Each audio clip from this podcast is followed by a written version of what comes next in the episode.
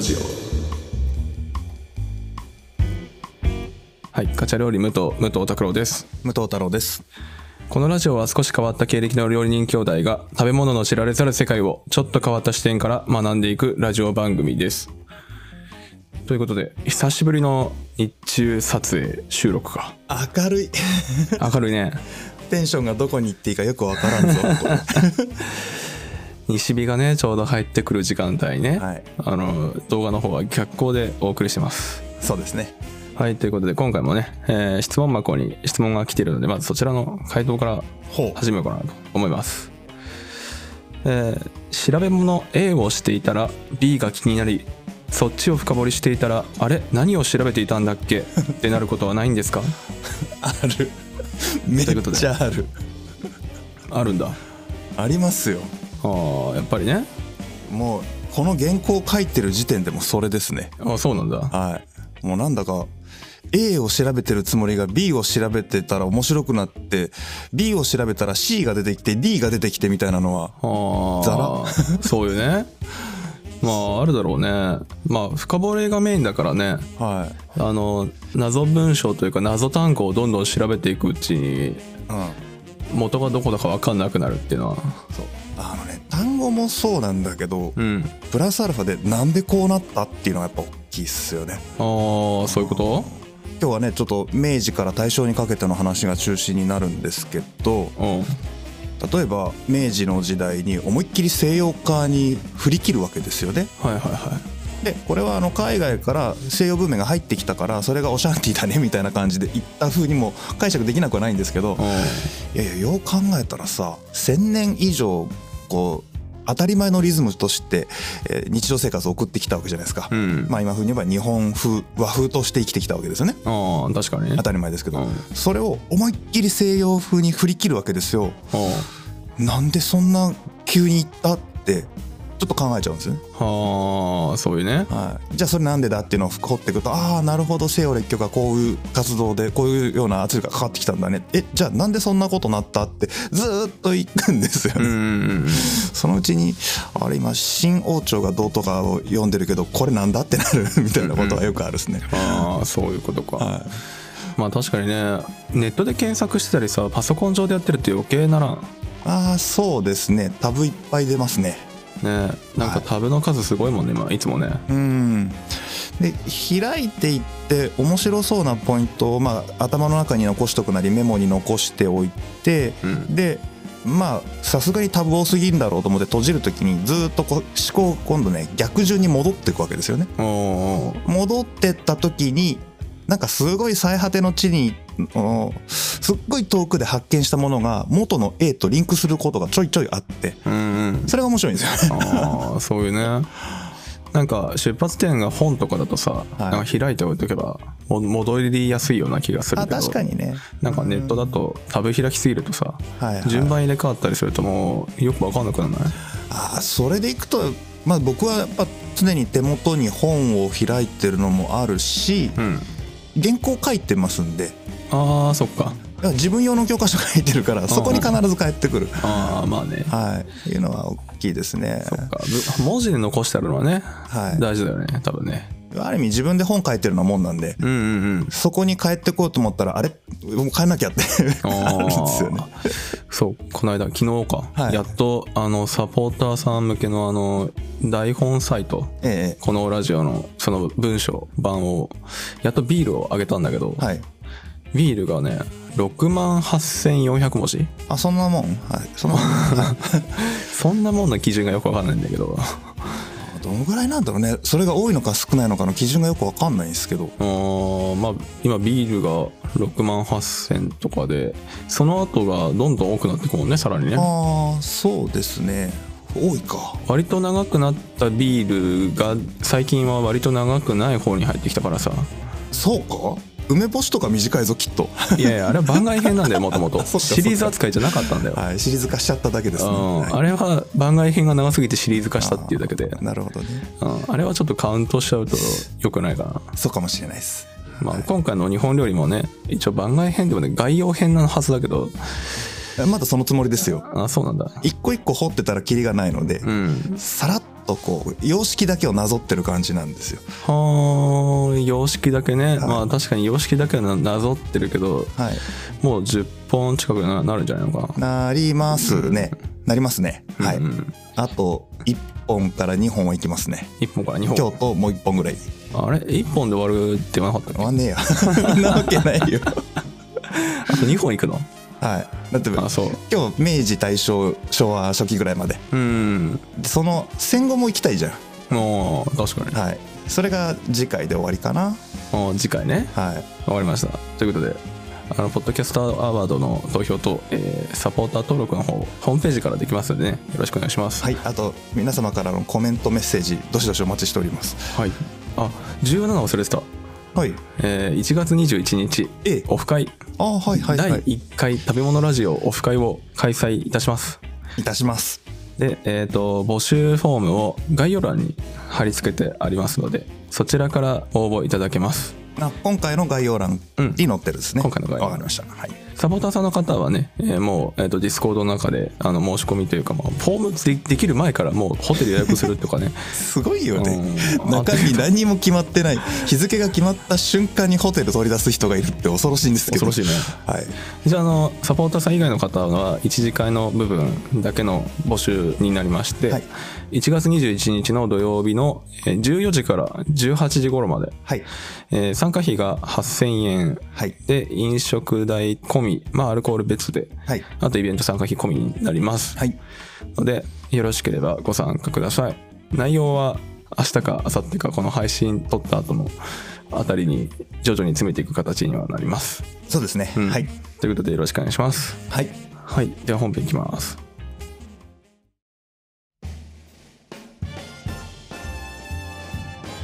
はい、では前回からの続きです。で、今回は、近代の新日本料理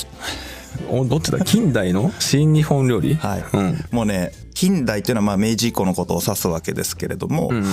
うんなんというか日本料理ってずっと今本膳料理だとか茶外石だとか懐石料理だとかってある程度こうフォーマットに名前がついてたんですよね。おーで明治以降の日本料理もやっぱり基本的には懐石料理とか茶外石とか本膳っていうのがベースにあるんですけど、僕の目から見るとこれは従来の懐石料理とちょっと違うなっていう感覚があるんですよ。おーそのなんだろうね、えーっと18大通通だとか粋だとかを言ってたあのお金持ちたちね、あーあったね。はい、あれとはまた違う思想というか美意識みたいなのが出てきてでそっちに寄っていってるのでうんこれ微妙なんですけど僕の感覚的にはまた一つ新しいジャンルができたようにも見えているという意味で新日本料理というふうにしてみましたと。おーそういうことね。はい、でそれが起こるのが大正時代なんですが、うん。それちょっと置いといて、置いといて。置いとい てほうほ、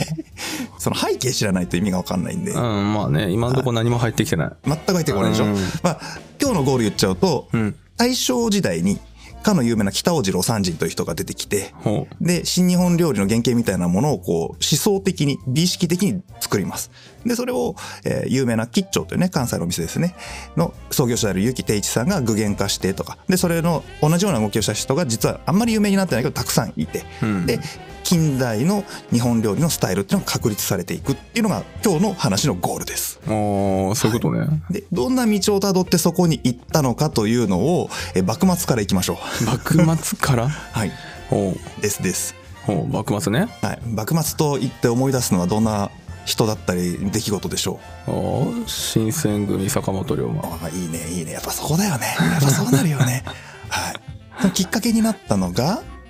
でえっ、と、 1853年。えーなんだっけ返還じゃ なくて大政奉還はもうちょっとあったやけどな。あ違うそっからまだ10年以上あるけど。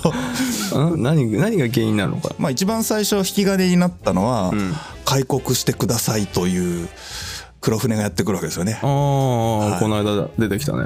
ペリーが黒船で 4, 4隻か、うんえー黒船4隻が裏側沖にやってきたと。うわなんだこりゃってまあ現代で言ったらあれだよね映画の「インディペンデンス・デー」みたいなこう宇宙船やってきたみたいな感じだよね うーん浦賀ってどこだっけあ裏側ってあれだよあっち横浜の方あまあなんとなくイメージとは合ってるわ横須賀市ですね横須賀市はい神奈川神奈川県ですよのえっとね左下ぐらい東京湾の入り口みたいなとこかなああそっち側なんだ、うそっち側になりますねへえ、はい、でそこら辺に来て、うんまあ、開国しろということを、えー武力を背景に迫ってくるわけですね。うんうんでまあ吸ったもんだといわゆるザ・幕末ストーリーがあってほうで戊辰戦争があって大政奉還があって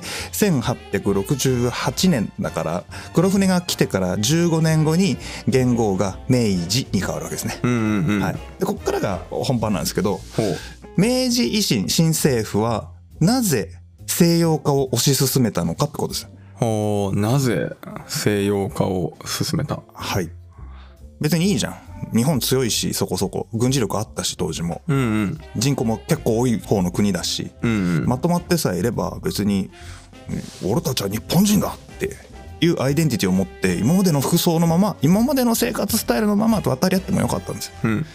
ただ、それができない事情があった。おできない事情はい。無理やりにでも西洋化しなきゃいけない事情があったんですよ。ほこれね、前回の話もちょっと一瞬触れたんですけど、ううんあのやっぱりね他の国の文化を理解するっていうのはなかなか難しくっはていはいは例えば前回の話だとフランシスコ・ザビエルの滞在費用として胡椒を持ってきたわけじゃないですかい。うんうんでヨーロッパで胡椒はめちゃくちゃ高価だしすごい大人気だからこれさえ持ってれば絶対売れるから生活困んねえだろと思って持ってきたわけですようんところがどっこい日本でそんなに売れてないっていうああ売れなかったねだから自分たちがありがたいと思ってるものはお前たちもきっとありがたいよねって思っちゃうわけですよねほうほうほこの感覚って多分現代人でも結構いろんなところでやっちゃうんですね。ううんでやっぱり明治の初期でも同じことが起こっていてヨーロッパの文脈においてこう産業革命とか文明とかあとカトリック的な世界の捉え方ですね。うんとかあと人権宣言にあるあの民主主義的な考え方ですね。うんこれがベースであってこの考えにないものはなんだろうこの道上にいないものは全て劣ったものっていう捉え方をしがちなんですよやっぱうー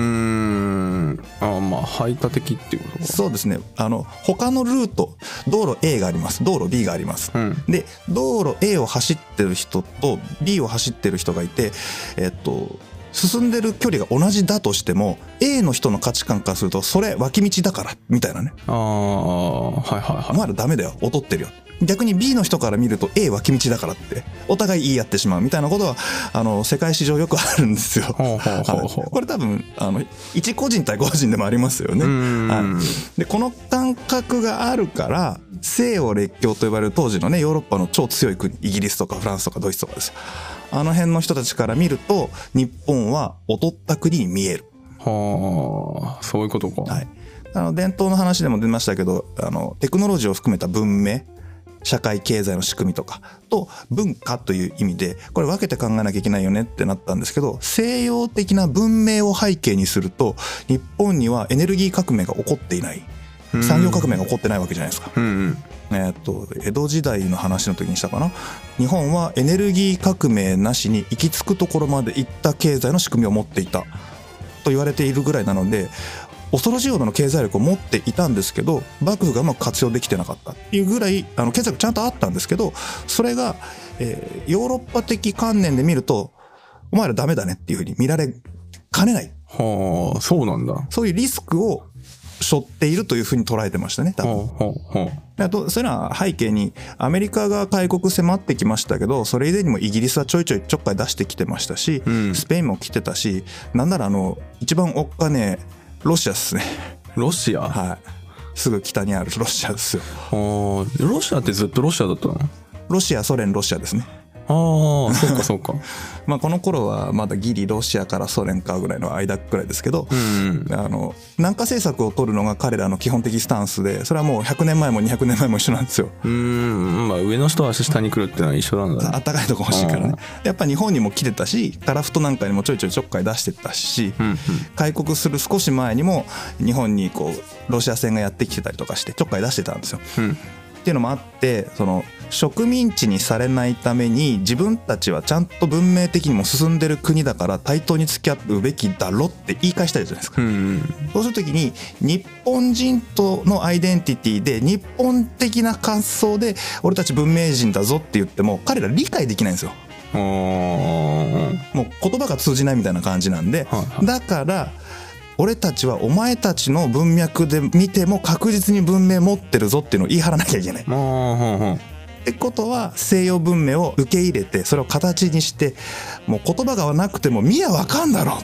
ちゃんとレンガ作りの建物とかもう鉄筋コンクリートあんだろうとかもうこ鉄筋ではないか、うんあの石造りあるしとかガス灯あるし線路走ってるしとかそういうのを見せないといけないですね。うんうんで分かりやすいのが洋服を変えることだったりとか軍隊の様式で、えーもうあれですよねちょんまげ切ってさ今の格好になるんですよ洋服にっうんうんていうのもあるし食べ物も西洋化させていくっていうもう見せるために無理くり持ってくっていうのを強行突破するんですねああそういうこと相手の土俵で戦うみたいなそうですそうですでさらに優位性を見せるっていう翻訳するみたいな感じうん文化を相手の言葉に翻訳しましたみたいな感じうーんはでそれは言語ではなくてノンバーバルの世界でやりましたっていう感じかなあはあはあはあよくやったねかなり強引だったと思いますよ、うんなんとなくおしゃれだなーって言って流行で乗ってくのって大体こうグラデーションだしじわーっといくじゃないですか、う違うんんですよね明治いきなりバツンって変えるんですよおーなんか写真というかあれだよね資料集の絵とか見てるとはガラッと変わるよねいいきなり変わるでしょ、うんあれ国主導でやってるパワーも結構働いてるんですよねああなんか畳の上に絨毯引いて土足にしたりとかさあそうですそうですそこで生まれたのがあれですもんねスリッパですもんねああそうそうそうそうで大正ロマンみたいなね、はい混ざったような雰囲気というか はい絵柄とかねインテリアか、はいうんが生まれてるよねいわゆる和洋折衷の極みみたいなやつがねうん折衷したというか折衷しかできなかったねまあそうでしょうね建物は和,、和風だからねそうですね、うんはいこれね分かりやすいところでいくとね、えー1871年年号を覚えなくていいですけど明治4年ですねほう8月宮中の食事に西洋料理を採用したとへえ早っもう明治4年っつったらねまだ廃藩置県あったのこのぐらいじゃないかなへえ4年とか6年だったとかそんなもんだったと思うんだけど、うんうんまだねこれより前はね藩がまだ残ってたんですよちゃんとおおで年貢もあったしお金も今の円になりかかってるけど基本的に流通してるのが小判と銀と銅みたいな、うーん全然江戸なんですようん周りの生活習慣がそうだねそのくらいの時代なんだけど朝廷の、まあ、天皇ですね明治天皇が召し上がるお食事をもう採、えー西洋料理採用って言って入れちゃうんですねはあそれもね採用したらそれが正式な食事は西洋料理ってことにしちゃうんです え正式がすごいっしょ えそこまで変えんの天皇だよ天皇だよね、はい、だからあの晩餐会ってあるじゃないですか、うん金の招いてさわーってやってパーティーですよいわゆる、うんうんあの時の料理ってのは当たり前ですけどずーっと日本の料理なわけじゃないですか、うんで現在ちゃんと日本料理ですよ、うんうんけどこの時は生産っていうんですけどね正しいマサの3の字で生産正しいメインの料理はフランス料理ですってことにしちゃうんですよは あすごいねで明治天皇自身はいや俺フレンチよりも和食の方が好きなんだけどなってぼやきながらも見せるために外交的な意味でフランス料理にバーンって切り替えちゃうはあ、まあ、考えた人賢いよね、まあやるのは大変だけどもちろん、で国のトップだしこの当時って廃仏希釈とかがあったようにいやもう仏教とか外来の宗教ではなくて一回天皇家つまり神道に全部戻そうぜっていう動きをしてる時だから、うんあの国全体としてはもう一回天皇陛下トップっていう平安時代に戻ろうとしてるんですよね、うんうん要はうんその時の天皇だからトップオブザトップの天皇の料理をフランス料理にするってわけわかんないことやってるんですようんおー神道の文脈どこ行ったかわからんけどね確かに、はいまあでもなんか日本のトップダウンのなんかその階級社会がもともとあったからね、はいそれを有効活用した形だよねですねあともう見せるという意味でもね、うんシンボライズされてる部分もありますからね、うんうんはい、して同じ年の12月わずか4ヶ月後明治天皇がこんな宣言を発布いたします肉食再開宣言おお肉食ね、はい確かに肉食再開したタイミングがあったもんねそうなんですこれはねあの実は消えてなくてあの675年に発布された、えー天武天皇の肉食禁止の御事のりですよね、うんうん肉食うなよってやつああった ねったじゃないですか、あの平安時代よりも前の話ねほんほん生きてるんですよ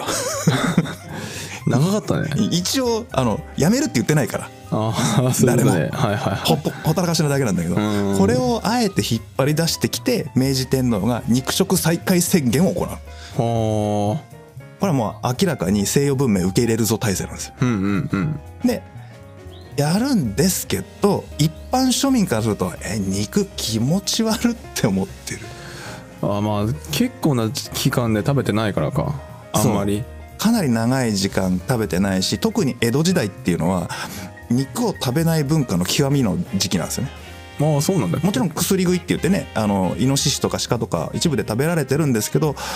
精神的な意味としてはやっぱねそのボタン鍋とかあの桜鍋って言ってねあの馬とかもそうなんですけど、えー、もみじ鍋って言ったら鹿かなうん。でインゴがついて食べられてるんだけどちょっと影で食べるああ、てかあれ、インゴだったんだ。はい、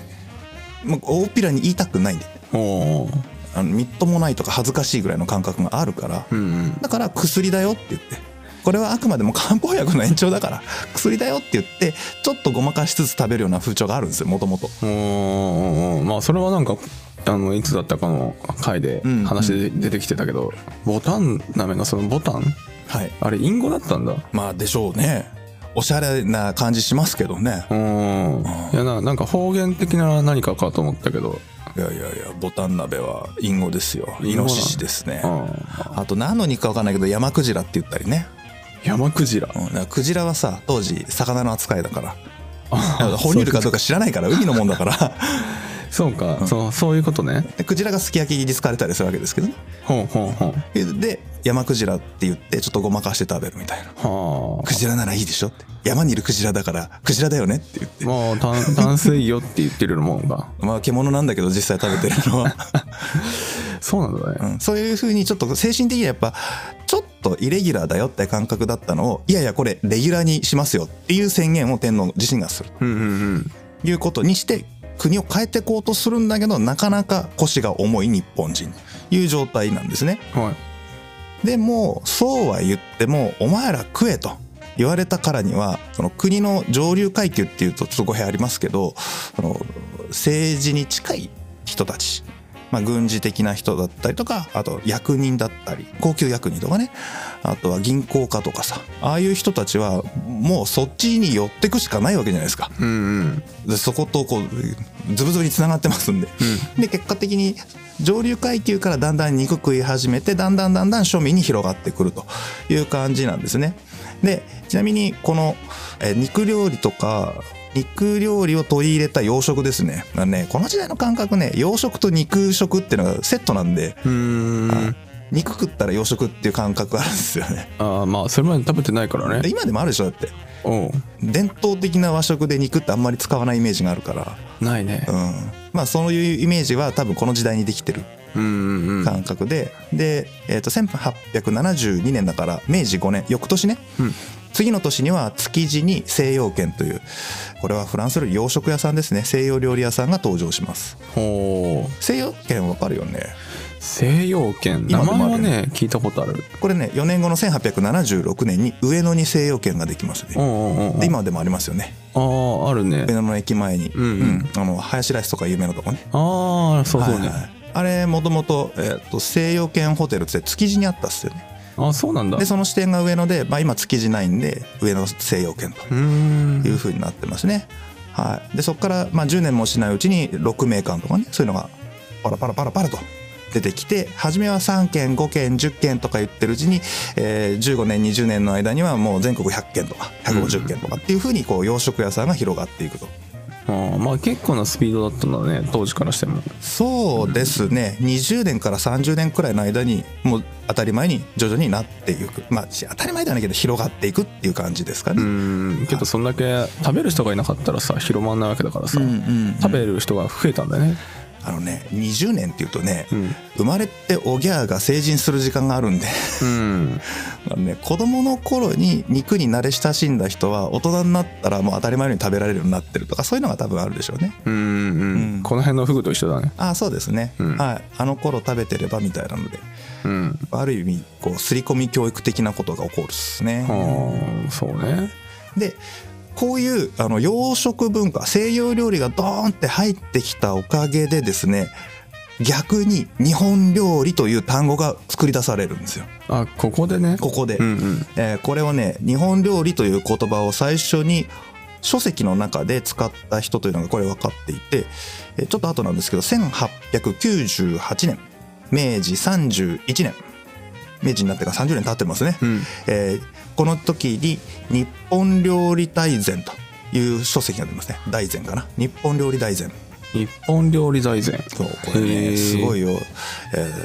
ページ数1500ページぐらい1500ペー ジすごい大著だよねすごいね書いてある内容が、うん日本料理の遠隔とかあと流派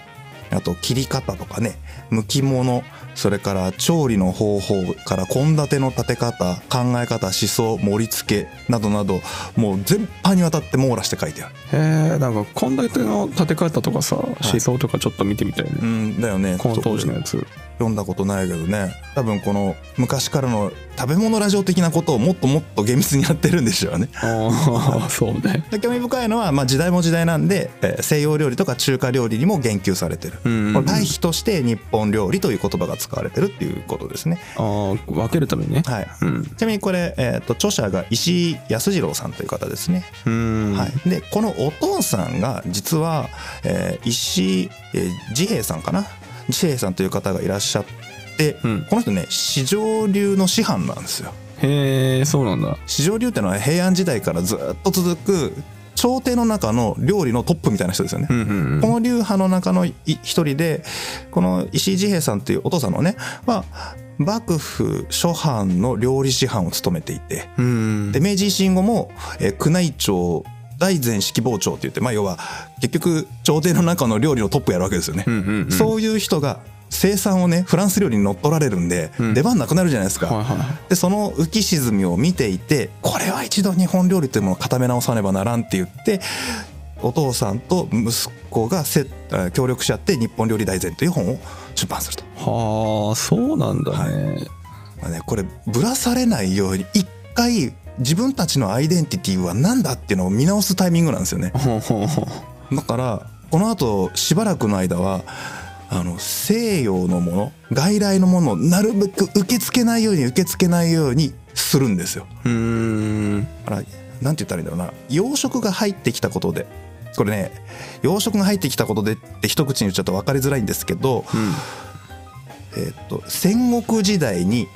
ポルトガルやオランダから西洋料理の片鱗が入ってきますよね。うんうんこの時はあくまでも一部の料理手法だったりとか食材だったんですよ。うんところが今この明治維新の段階っていうのはフランス料理という今の皆さんが想像するあのフランス料理のフォーマットですよね。うんうんもうスプーンが両サイドになってスープから始まってって言ってメインがあってとかああいうスタイルスタイルが丸ごと入ってきてるんですねうーんだかはら思いっきり本前や解析とバッティングするいはだからこそ俺たちは何者かを見直さなきゃいけないいうんということで日本料理はより日本らしくあらねばならないというカウンターカルチャーが生まれてくるんですよねほうほうほだからこそ容易に西洋の食材を入れない西洋の調理技法であるオーブンを使うとかもやらないようにするんですわざとううんうんうんということでみんなの意識の中に日本料理とはそうではないものとしてえー確立をするというこのカウンターがちょっと興味深いですよね。はあそういうことね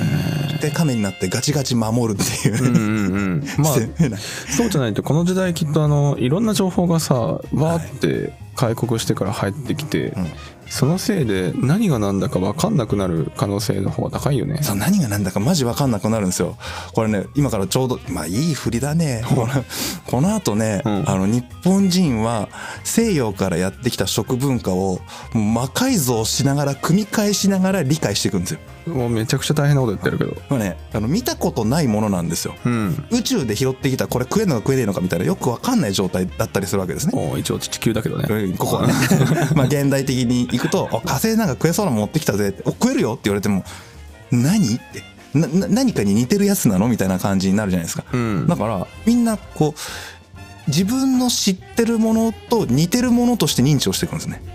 ああ、なんか培養された元かそうじゃないああそうかもねあーなんだろうななんか海藻だけど海藻じゃないじゃん。うーん海海藻の培養したやつ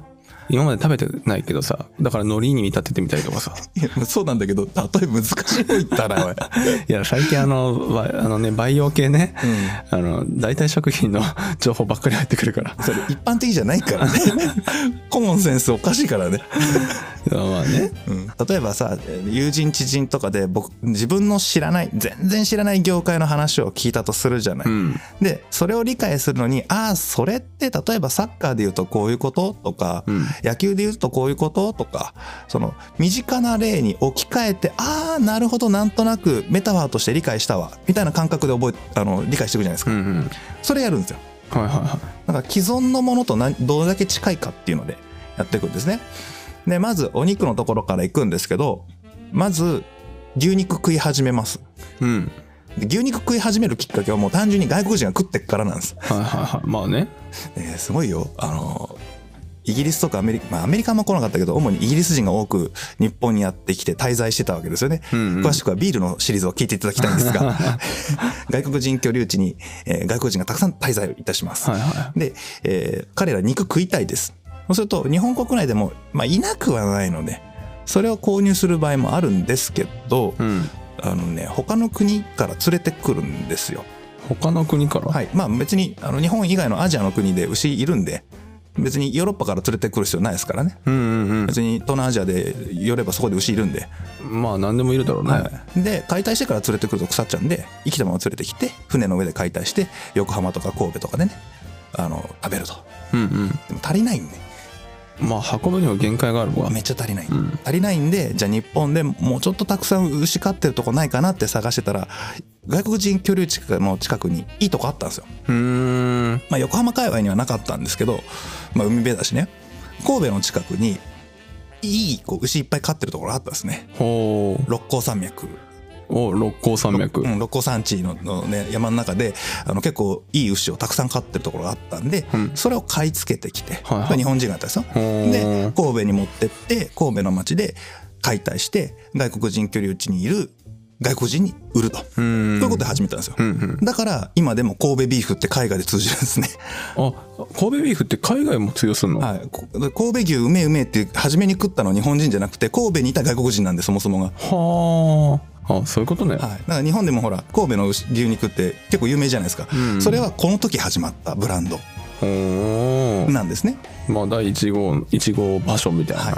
でこれがだんだんと広がっていくんですようん。外国人が食べるだけじゃなくて外国人に肉を提供してるのも日本人の業者が入ってくるでここでまあ冷蔵庫とかなんだかんや出てくるんですけど、んあのだんだんと牛肉を卸してる人たちも自分たちも食べるようになるし、ん先ほど言った西洋圏をはじめとした西洋料理屋さんでも肉を扱うようになるで徐々に食べるようになっていくでここで流行るのがすき焼きとあーあ、ここなんだね、はいすき焼き。ここからだんだんすき焼き文化が庶民の間に広がっていくんですねはで、この時代、今のすき焼きの概念と合致しないんですよ。 面白いことに。あ。合致しない言葉と、あの、食べてるものおかしいんですよ。えだって、すき焼きじゃないですか。すき焼きね。で、関東風のすき焼きってあれ、牛鍋なんですよね。うん。おー混ざっちゃった。混ざっちゃった。はい、で、えっとね、ざっくり言いますね。うん関東牛鍋、関西すき焼きなんです、本来は。うんうん。で、えー関東の牛鍋はどういう文脈から出てきたかというと、うん。それこそさっき言ったボタン鍋とかもみじ鍋とか桜鍋の文脈から出てきてるんで基本的に、えー味噌ベースだったり濃い口醤油ベースの鍋なんですああ、鍋なんだね。で肉は臭いから当時からだからネギいっぱい入れてでめっちゃ濃い味のなんですか鍋のジャンルとしてはありえないぐらい汁濃いっすよねうんうん。もうあの水炊き が一番薄いっすよね、うんで味付けの寄せ鍋みたいなのがあってあれは汁が飲める雑炊にもなるすき焼きの汁飲める 塩辛いね。無理でしょ、んあれなんで濃いかっていうと、まあ、もちろん飯のおかずになるっつうのもあるんですけどあの肉臭さを消したい、うーん。だから濃い口醤油もしくは味噌ですねうんうんうん。っていう文脈で出てきたのが、えー関東の牛鍋屋ほこれルローニケンシンとか漫画見ると牛鍋屋でご飯食べてますよね、う。うんうん。あれあれ食べてるね。あれ江戸の話東京の話ですねああ、そうなんだ。はい、横浜とか蛇の宮さんとか有名ですけどね、うんはい、あれが牛鍋ですで関西はどのように出てきたかっていうともともと鉄板焼きですあ、鉄板焼き。はい、以前ちょっと触れましたけど農具の「好き」ってありますねうんうんうん。あの板状のやつはい。農具ねあの板状の金具の部分を外してあれを鉄板にして肉焼いて食べてたんですもともとへえ。その肉が、えークジラだったりとかイノシシだったりそういったお肉なんですうんうん。でなんで彼らは、えー鍋を使わずに農具なんかで焼いてんだって話なんですようん。それはねあの獣肉って汚れなんです日本人の伝統的な観念からするとはあはあはこの汚れを飯を食う台所に持ち込みたくないわけあ。うん。ましてや飯を食うお魚とかえー野菜を炊くような鍋の上で煮たり焼いたりしたら鍋が汚れるじゃないうん。だから農具の隙の上であれはきれいになってねあそこで焼くっていうへえ。それがすき焼きの発祥、お、そういう名前なんだ。はい、なんか鉄板焼きって言ってるぐらいだから焼いてんだちゃんと、うんうんと関東は鍋なの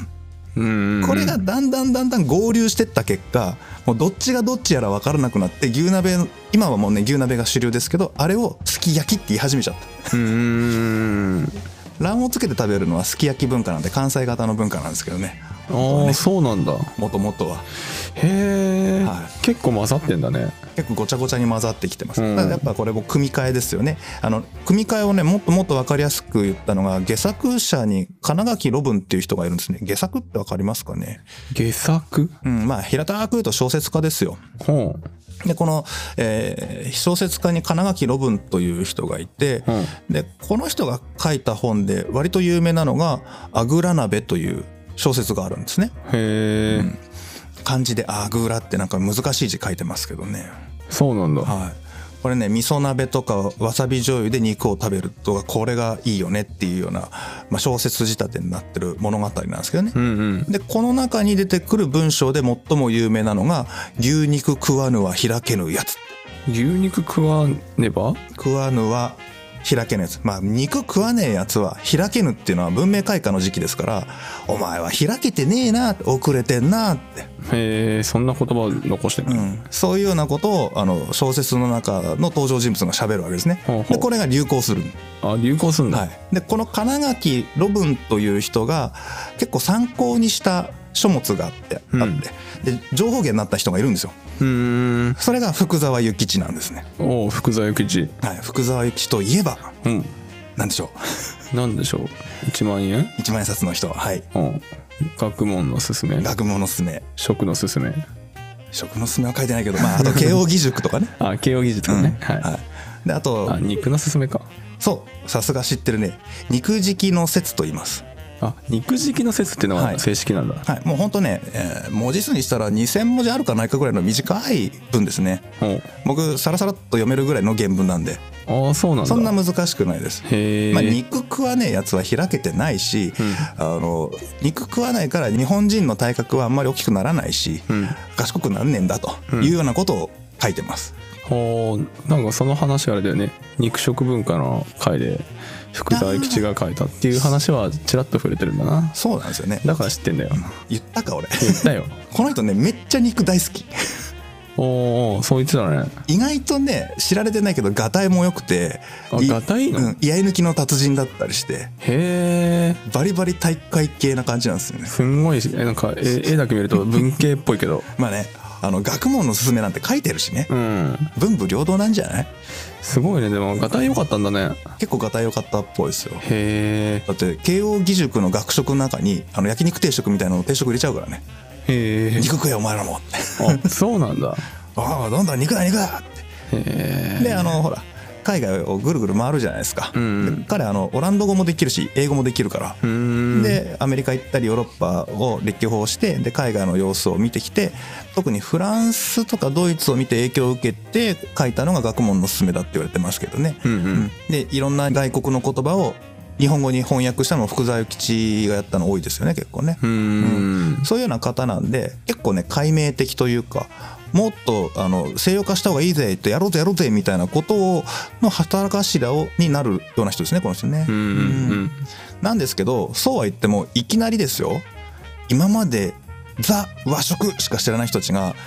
ずらっとナイフとフォークを並べられてお皿が並んでいてテーブルという椅子という組み合わせ今まで見たことのないセットに座らされて「はい食べられますか?」って話なんですよ。まあ難しいだろうね何これえどうすんのこの道具は何って戸惑いしかないですよね。うんそもそも椅子に座って食べること自体がそれまでほとんどないわけですからはいはいはなんだこれなるんでこれを日本人が食べやすいように日本の料理屋さんがアレンジをしていくんですよ。いうんだからいきなり見たことのない海外の野菜を使うのではなくって大和種西洋料理店って言って日本の食材で西洋料理作りますそんな店まで出てきたんだねはい、キャベツとかそんな西洋野菜葉物わかんないんでちゃんと根菜使いましょうとかおういう感じほうれん草とか使いましょうみたいな西洋料理店が出てきたりとかあと座敷料理店ですね、座敷料理店、はい、座敷西洋料理店えーっと畳の上に座布団を置いてあぐらかいて西洋料理食べるもちろん箸はでスープは平皿じゃなくてお椀とかねあへえそしたら日本人食べられるじゃないですか、食べられるね、はい、だから先ほど言った金垣ロブンが書いたという小説のタイトルが「あぐら鍋」なんですよ、うーん西洋鍋でも牛鍋でもなくてあぐらをかいて食べる牛鍋で略してあぐら鍋なんですねうんうんで中を見るとちゃんと味噌鍋をベースにした牛鍋になってるし肉も、まあ、生肉ですけどねこれはわさび醤油で食べるといいみたいなことが書いてあるという話ですねわさび醤油ねはい食べ物ラジオえー続きましょう。えっと、こうしてね、海外からやってきた、もしくは、この明治維新で食文化にインパクトがドーンって入ってきたタイミングで理解ができないんで、いろんな組み替えをしながら理解をしていくって話さっきしましたよね。はいはいは他の例ちょっとお伝えします。いうんまず、アンパンです。アンパンはい。パンはもともと知られてはいたんですけど、うん日常的に食べられてはないですよね。うーんまあ、江戸時代の人たちがパン食ってたイメージないでしょ。まあいや焼くのも分かんないだろうしね、はい。そしたらね、このパンなんだろうってことになるわけです。うんそもそもこのパンというものは何だろう何か似たものないかなって探すんですよ。うんでで作り方聞いてみたらあどうやら小麦粉と水を合わせてこねこねして火を通すらしいと。あこんな釜に入れて焼くんだへえ焼くとこんな風に膨らむんだってどうやって膨らんでんだろうへえそういう麹みたいなやつを入れるんだねへえへえとなるわけですよ。確かに麹っぽいよねうん、なんだこれってもうそういう風な理解の仕方しかしようがないので、うんうんイーストという言葉ないからね。確かにねないからね。あおなんだなんだってあじゃあ小麦と水をこねて加熱するものを日本にも似たのがあるではないかっうてん言って思いついたのがまんじゅうなんですよ。おうまんじゅうまんじゅうの皮ってさ米粉か小麦粉をこねて水入れてであれを丸めて中にあんを入れて蒸したものですよね。うんうんこれ蒸すんじゃなくて焼いたらパンになるんだっていう理解の仕方をしていくんですよ。ああ確か にほう、まんじゅうの外側のやつね。ほうほうほう、まんじゅうの外側。まんじゅうまんじゅうってことは何かい中にあんこ入れたら焼きまんじゅうができるんじゃんで、思いついたのは木村屋さんであんパンを作り出すねあああれ焼きまんじゅうかそう元のベースはまんじゅうの発想なのああだからアンパンなんだだから原料一緒でしょほとんどあー一緒だねまんじゅうっすよまんじ ゅうっすうんそういう組み替えしちゃうんですよねあとはいじゃあアンパンは海外にはあんまりないのかいやないないあれ日本発祥ですもんまああんがないからねはい、うん、あれは日本のものです。じゃあクリームパンはさあ、知らない。でもそういう文脈でいくならクリームパンも その後に出てきた可能性ありますね。っていうことだよねうん。はい、あんこがいけるならクリーム入れたらいいんじゃねみたいな。うんまってね、あの、どんどんどんどん転がっていくイメージですよね。 あとね、とんかつね。とんかつ、はい。とんかつって、前半が豚じゃないですか。豚のとんに。うんカツってなんだって話です。確かにカツっていうのはコートレットっていう、まあフランス料理ですね。発音知らないですけど、まあコートレットですよ。まあうん、音で聞いたらカツレツに聞こえるわけですよね。ほうほう当時の日本人は。でうん略してカツ。カツレツって今でも書いあのメニューに書いてるお店ありますけどねうん洋食屋さんで、その、えーカツレツの元になってるのはフランス料理のコートレットうーんでコートレットってなんだはあの子牛肉にね下味つけてですよもちろん塩コショウとかしてでパン粉をくっつけて、まあ、ここまで一緒ですい、ね、うんで揚げないあげてないのあれ揚げてないですへえ炒め焼きとでもいいんですかねフライパンに油敷いてその上でちょっと多めの油でジャーって焼いていく感じ、あああるねあるある、ね、フレンチの料理技法でありますよね、うんあれあれあそうなんだあれですへえそもそも英単語のフライってあるじゃないですか、うんあのフライドポテトのフライですね、うんフライのことは本来は炒め焼きのことをフライって言いますからねえそうなんだあだからフライパンっつってるじゃんーあーそうか油を敷いて炒める行為のことをフライって言うんですようんうんうんで揚げる時はディープフライっていうねえそうなの、はい あだからフライパンってあんなに浅いんだうですですーんだからあのフライドポテトとかフライドチキンは正しくはディープフライドチキンですよねあれ ねそうだね、うん本当に言うか知らんけど、うん一応あの料理の用語とした数に分かれてるんですねほうほうほうでそんな揚げ焼き見たことないわけですよ、うんましてやパン粉なんて初めて見るわけですよ、うんなんじゃこりゃと、でもなんかに似てるな食べた感じ油もこんな感じだしってもう表面カリッとしてて表面サクッとして中しっとり表面カリッて中しっとり表面天ぷらかみたいなあーまあね天ぷらに行き着くか天ぷらアレンジねうんじゃあ天ぷらと同じようにやりゃいいじゃんっつって小麦粉つけてで卵つけてでパン粉つけてディープフライで揚げちゃうわけだよね あれコートレットどこ行ったみたいなだかああそうねディープフライになっちゃったね、はい急にねらこうなりますよね、はいで肉食ってると口の中さっぱりしたじゃないですか、ん油食ったらやっぱさっぱりしてよななんかねえかななんかねえかなって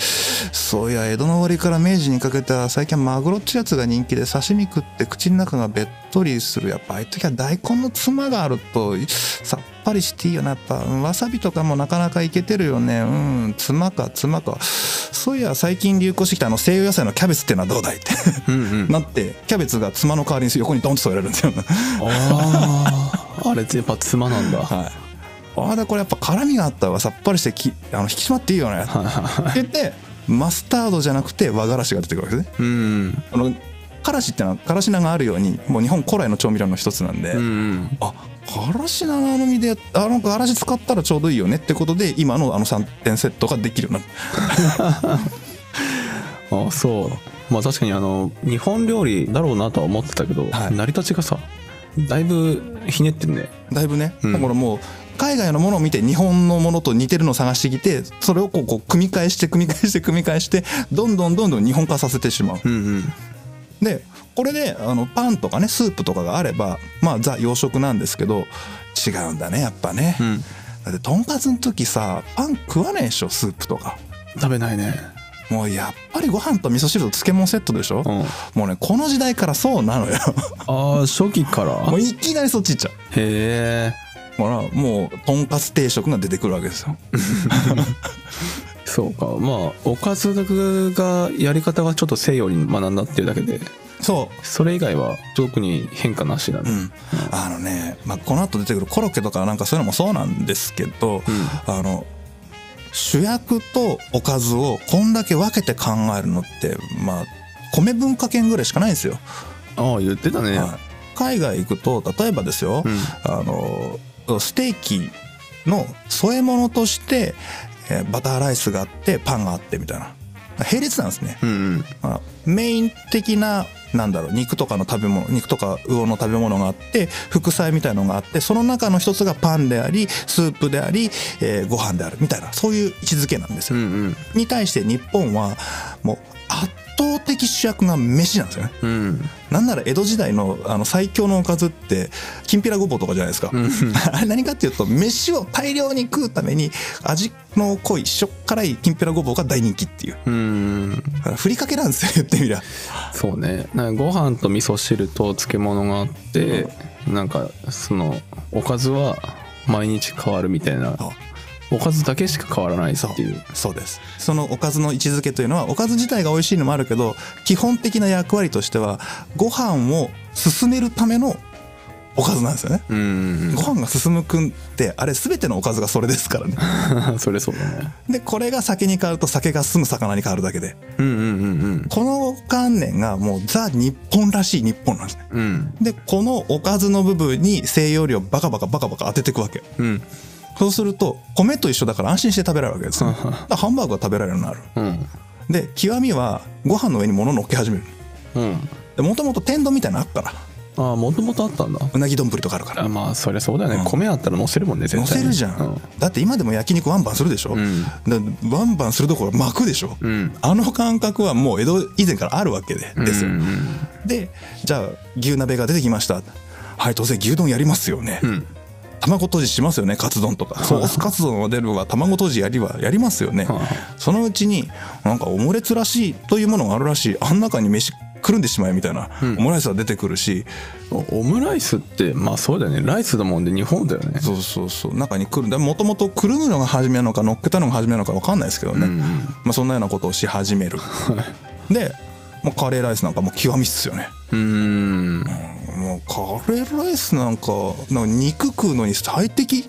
まあ確かにねスパイス入ってさ肉の臭みないしうね、ん牛すじ入れたりね煮込みもできるしねできちゃうし、であれをご飯にかけて食べる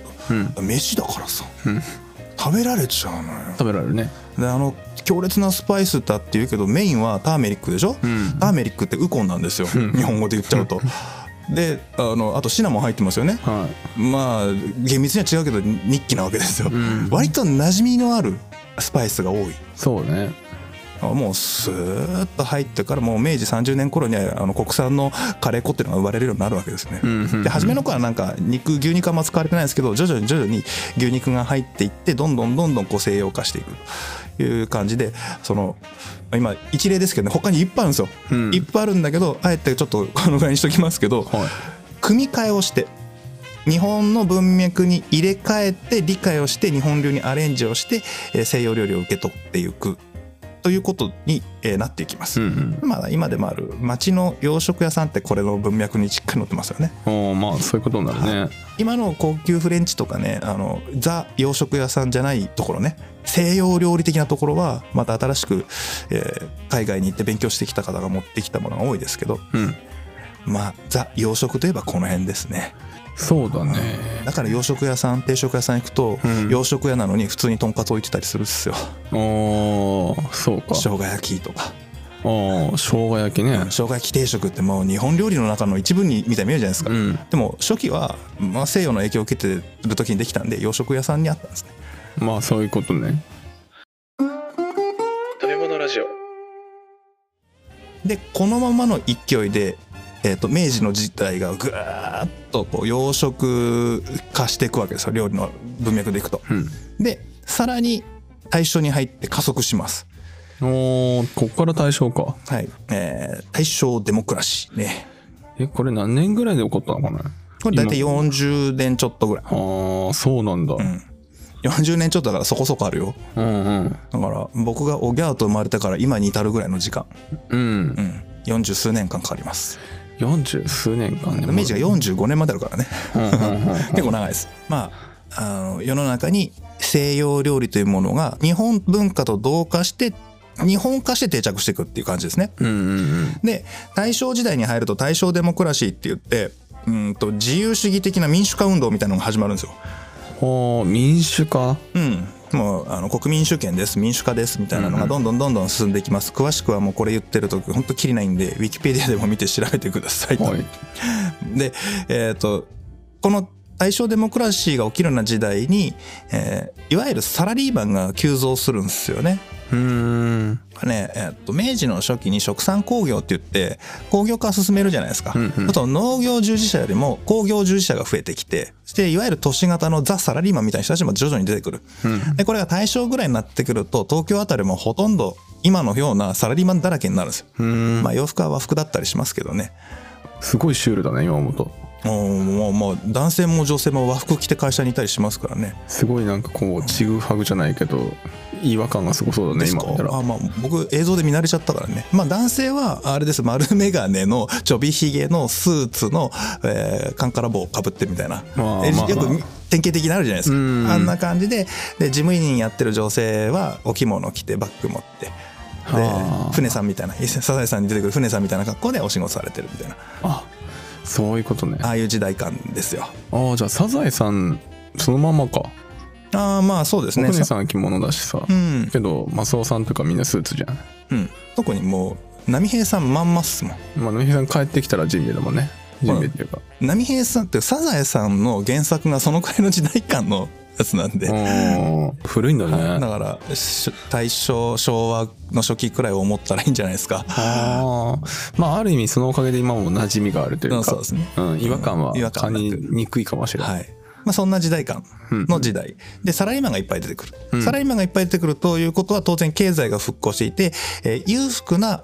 ビジネスマンが出てくる。うん。まあ、あー今で言うとベンチャー起業家で成功した人たちみたいなのがバシバシ出てくる。ですよね。うん。で、この人たちがね、この、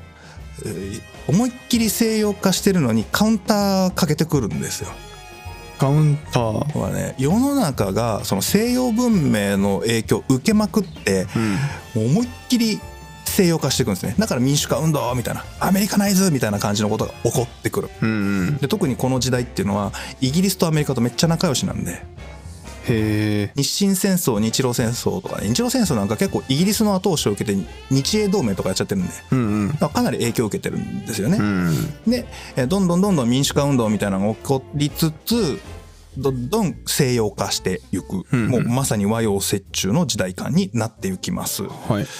鬼滅の刃とかね、あの世界観かな、大正っていうとね。ああ、まあね、ん確かにそうかもね。うん。で、そうするとね、今度ね、実業家と呼ばれてる人たちが、あの、やっぱり日本文化もいいよね。美しいよね、やっぱり。いう感じになってくるんですよ。だから、うんうんあの、それこそ鬼滅とか見るとわかるんですけど、西洋の華々しいところと、あと、もともと江戸期から続いている日本文化の艶っぽいところ、きらびやかなところがうまく融合してる。うんうん。だから大正時代なのにちょっと浮世絵っぽいような色合いなんですよね。書書かれてる絵が。画なんか特にそうなんですけはいはいはい。ど。ああいう美意識なみたいなものが、こう日本的なものが再びこう復活するというか、うんその実業家という庶民の中の金持ちが出てきたことで、その人たちに受け入れられていくんですよ。うんうんうん。で、その、えーいわゆる金持ちビジネスマンの人たちが茶の湯にはまるんですね。おう茶の湯ね。で、茶、自ら茶人になっていく。おう茶人になってくんだ。まあそうなんですよ。もう、利休そのものですよ。利休もともと豪商ですから、うん商人なんで、商人が茶の湯にはまるような感じで、えー出てくるんですよね。では何人か有名な人あるんですけど、僕あんま詳しくないので、一人だけ、あ、この人名前知ってるぞってのが、あの、小林静夫さんぐらいでしたね。あ。うん。あの、阪急電鉄作った人、甲子園球場とか宝塚作った人ね。へえ、そんな人なんだ。はいあ。その人なんかもこの中の一人と言われてます。ほうほう。はい、で彼らはねやっぱ金ただの金持ちじゃなくて茶人としてやっぱわびさびの美意識みたいなのを持っていてとても日本的な美意識を持っている上に、うんしっかり学ぶのねうん。で学ぶからこそビジネスとして成功してるんですけどはいこれ学んでるから深い教養があるんですよ。はいはいはい。で文芸とかにも詳しければ歴史もちゃんとわかるみたいないう感じの人たちが出てきてでそういうサロンじゃないけどねコミュニティネットワークが出てくるんですね。うんでここにくっついて出てきたのが北王子魯山人うん。おおここでね。はい北王子魯山人って何やった人北王子魯山人何やった人全然意味わかんないでしょ、魯山人の名前兄ちゃんがよく言ってる。ね、名前は聞くし、うんああの器はろこれ魯山人の器って言ったらこの皿1枚120万とかね200万とかっていうのはあるし、ああ。出てくるし、うん、なんか写真でも丸眼鏡かけたいかつい顔したおっちゃんみたいな、ああ。そんな顔だっけか。うん、まあザ対象の人だなっていう イイメメージなんだけど。これこの人もともと書家、ね、あの文字書く人ね、うんうん画家であり篆刻家これあのハンコ彫る人ねうんうん。でまあいわゆるアーティストなんですよほうほでアーティストの活動をしてるうちにその実業家の一人がパトロンについてくれるのねう。うん。でそのパトロンに釣られてご飯とか食べてるうちに食の世界ってすげえな茶懐石ってすげえな懐石料理ってすげえなっていう方に目覚めていくのうーん。で最終的には美食家になってで自ら料理をするようになって、芸術としての食文化みたいなのに目覚めていってでそれを演出するためにやっぱこの器じゃねえないい器ねえなって言って自分で陶芸始めちゃうみたいな そういう感じなのね。そういう感じです。へーただまあ陶芸の世界では魯山人すげえって言ってる人もいれば、まあ素人陶芸だよなって言ってる批判してる方も両方いらっしゃいます。うーん。なんか写真がすごい梅梅 原さんそっくりなんだよね。腕腕組んでさ丸眼鏡でさちょっとこうぶ仏頂ずらしたら美馬さん怒られるけどうんって顔してる感じがなんか芸術家というかアート系の人の顔してるねあーあれですよ、うんロサン人って結構ファンもあるし当時からねうんあの支援する人もたくさんいるんですけど、うん一方で批判する人もめっちゃ多かったんでああそうなん だなんせね態度が横柄超上から目線で気にな気に入らん人はどんなに有名人であってもボロカス言うから普通に新聞とか論 評で本人に言っちゃうからねああ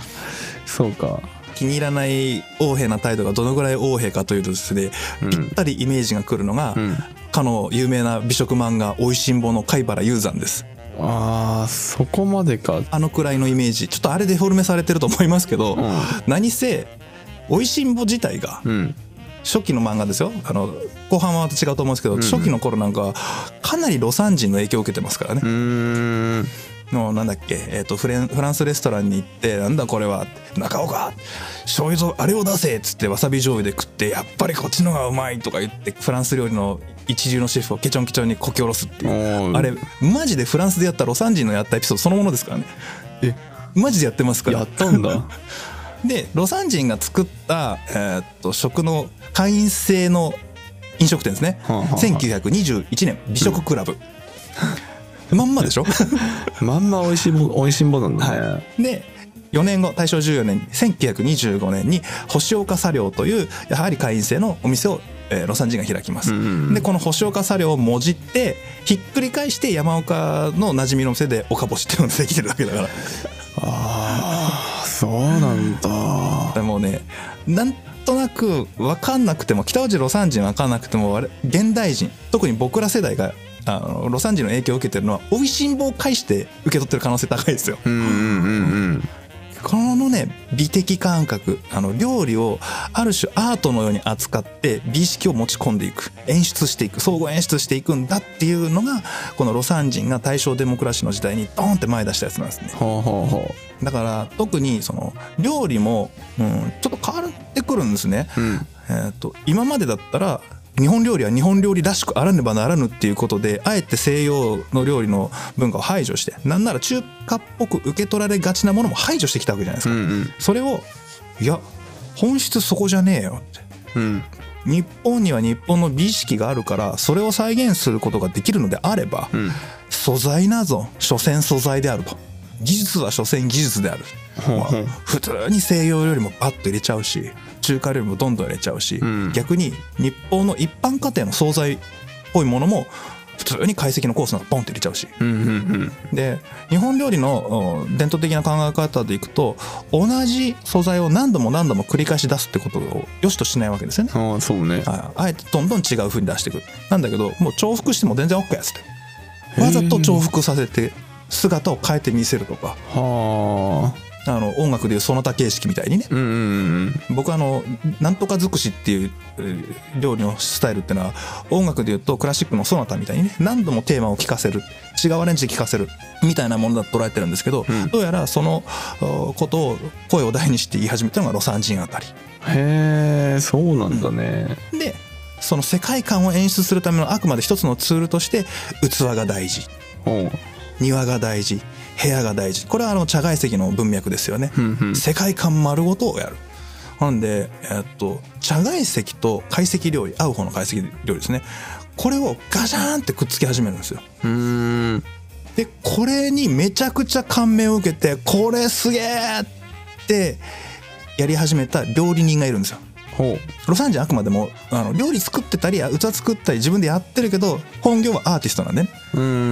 んもう生粋のもう10代の時からお父さんの後を追っかけて料理人の世界に入って修行してっていう生粋の料理人がこのロサンジンのこれいいよなってなっていく。うーんまあもともとなんか、えー松下不昧かなんかの茶外記とかを読んで茶の湯に影響を受けてたらしいんですけど、うんうんそこに、えー同じく茶の湯の影響を受けてこういうアートっぽい料理を作り始めた魯山人とが、えー結びついて、えーお父さんとはたもとを分かってうーん俺はこっちの道の料理をやりたいんだもっとこういう美意識があって高品質なものをやりたいんだ親父のとは違うんだって独立して、えー1931年大阪に出したお店の名前が吉兆へえそうなんだ、はい、結城定一さんほうほうほう、でね、もう昭和6年にそれ店を出すくらいなんで特にお亡くなりですけども、うんで息子さんたちは何人かいらっしゃって、えー、吉兆は今いろんなお店に分かれているという感じですよね。うんはい、でこの人がまあかなりこう有名人なので吉兆というのがねあの松花堂弁当というねスタイルを作ったのもこの人ですしねああ消化丼もそうなんだ松花堂ってそもそもこの雪定一さんが確立させたスタイルです。へえお弁当をの中にちゃんと汁っぽいもの煮物とかいう汁の出るものを入れてもちゃんと匂い移りもしないし味移りもしないししかもあのちっちゃい、えー庭ですよね箱庭のような状態で世界観を演出して美しくしてお座敷に届けるお弁当として成立しているうんうんうんでどんなお座敷かっていうと茶の湯のお座敷に届けるっていうための弁当としてたのが松花堂弁当ですうね。んうんうん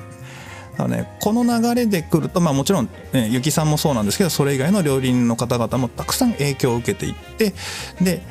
新しいスタイルの日本料理っていうのが出てくうる。んだからねまあえー整理すると茶外石の美意識とか思想的な部分ですよね、うんあと品格とか格式みたいなものと粋な文化で生まれてきた懐石料理酒の文化のねおうこの自由活発でちょっとエンタメ性を持たせて、えー心を読み合うみたいな部分これがガシャーッとこう融合していってそこにいい具合に西洋のもんだろうと中華のもんだろうと入れちゃえ入れちゃえうんうんもっと自由でいいもっとさらに自由でいいっていう、えー近代的な融合を果たしたのがこの時代。うんでこのまんまずーっと昭和に行って平成に行きゃいいんですけどこの流れはうん一旦昭和初期の段階でプツンって切れますおここで切れるのはいへえいい感じに来たんですよおう料理の文化という意味ではそうだねここからグイッといってもおかしくはない感ですじよが、ねプツンって切れますへえなぜかおう戦時体制に入るからですああまあそうか昭和だもんね、はいこの後昭和ですねもうすぐに、まあ、吉兆ができたのは昭和6年ですんでう、んうんはい、昭和10年代に入るとだんだんだんだん日本はこう追い込まれていって、うん日中戦争に入りそのまま、えーし昭和なんだっけ14年だったかな、うんえー真珠湾攻撃ドーン言ってそのまま大東亜戦争とうんいうことになっていきます。うんで贅沢は敵だということで日本は そんなあの豪勢な魯山人のような料理を作ってる場合ではございませんうと。んうんうんめちゃくちゃ叩かれ始めますこの人たち。まあそうだね贅沢の極みだからねお前ら食いもんで芸術とかボケーみたいな。うんそんな時間あったら労働しろだよね多分はい、でこれが一回バーンって消えて再び復活し始めて、えー食文化がふ、えー元気になり始める初動が昭和30年くらいかな、うんうんうん、戦後10年経ったぐらい。昭和31年に国会でもはや戦後ではないという宣言が出されますけどそのぐらいになってやっとちょっとずつ復活をし始めていきますが、が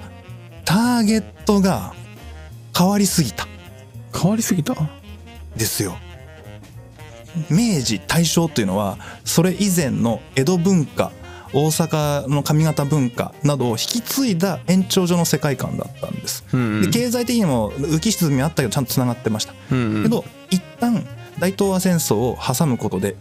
フルボッコにされて戦後という新しい時代にガラッと切り替わりますね、うんでこれが長すぎたので世代がバッツリ変わっちゃううんうんということでリスタートをするわけですねクラッシュビルドが一回ここで起こるので、うん似ているんですけど何かが違うという文脈で 次の料理の様式がどうなってきて今ここにいるかっていう最終話になります。おーそうな似ているけどかそこでかなり打撃を受けるのはねそう戦です争ねだからしょうがないけどねはいまあ平たく言って好みが変わってくっすよね。うーんまあ思考自体もね変わるだろうしねまああの寿司のシリーズでもうんちょうどこの辺またいでて、うんうんうんまあそこと合わせて聞いたらもう一回ちょっと面白いのかなと思うそうですね。うんはい。いそういうことやかーなかなかうん概要でやってきたけどそこそこ長さあるね。長さあった ね長さありましたねちょうど夕日のいい時間を過ぎて暗くなってきてましたからですかですか。うんさっきまで景色綺麗だったのにもう外は寒そうな景色に変わってきてもう何分やってるまさかの前後編とかあるあーっと前回と同じぐらいで1時間ちょい超えなんでねあ今回あの雑談ほぼなかったのにうん1時間喋ってるんで、あの正味本編にしてはあの今回の方は長い本編長いねうんうんまああのボリューミーだから ボリューミーだった ねいろいろ今までのあの知識とか知識とかね背景がうんあの交えて話してるから余計長くなるっていうそうっすねはいそうだねしかもアート入ってきちゃってね今ブームでしょアート うん兄ちゃんの中で結構ね、うやんっぱこの辺りはアートを語らずにはできないなっていうのがよく分かってきたのでそれであえてその日本文脈的なアートっていうのを勉強してるんですよ、うんううんんそうなんですまあ日本料理もねアートといえばアートの部分もそうですねあるからねどう捉えるかでよってね解析と解析の2種類ねはい両方ともアートの文脈が今もあるのでその辺が次回でどの辺りからまた戻ってくるのがうんそうですねうんちょっと楽しみにしたいと思います、はいじゃあ今回はこの辺で終わりたいと思いますありがとうございましたありがとうございました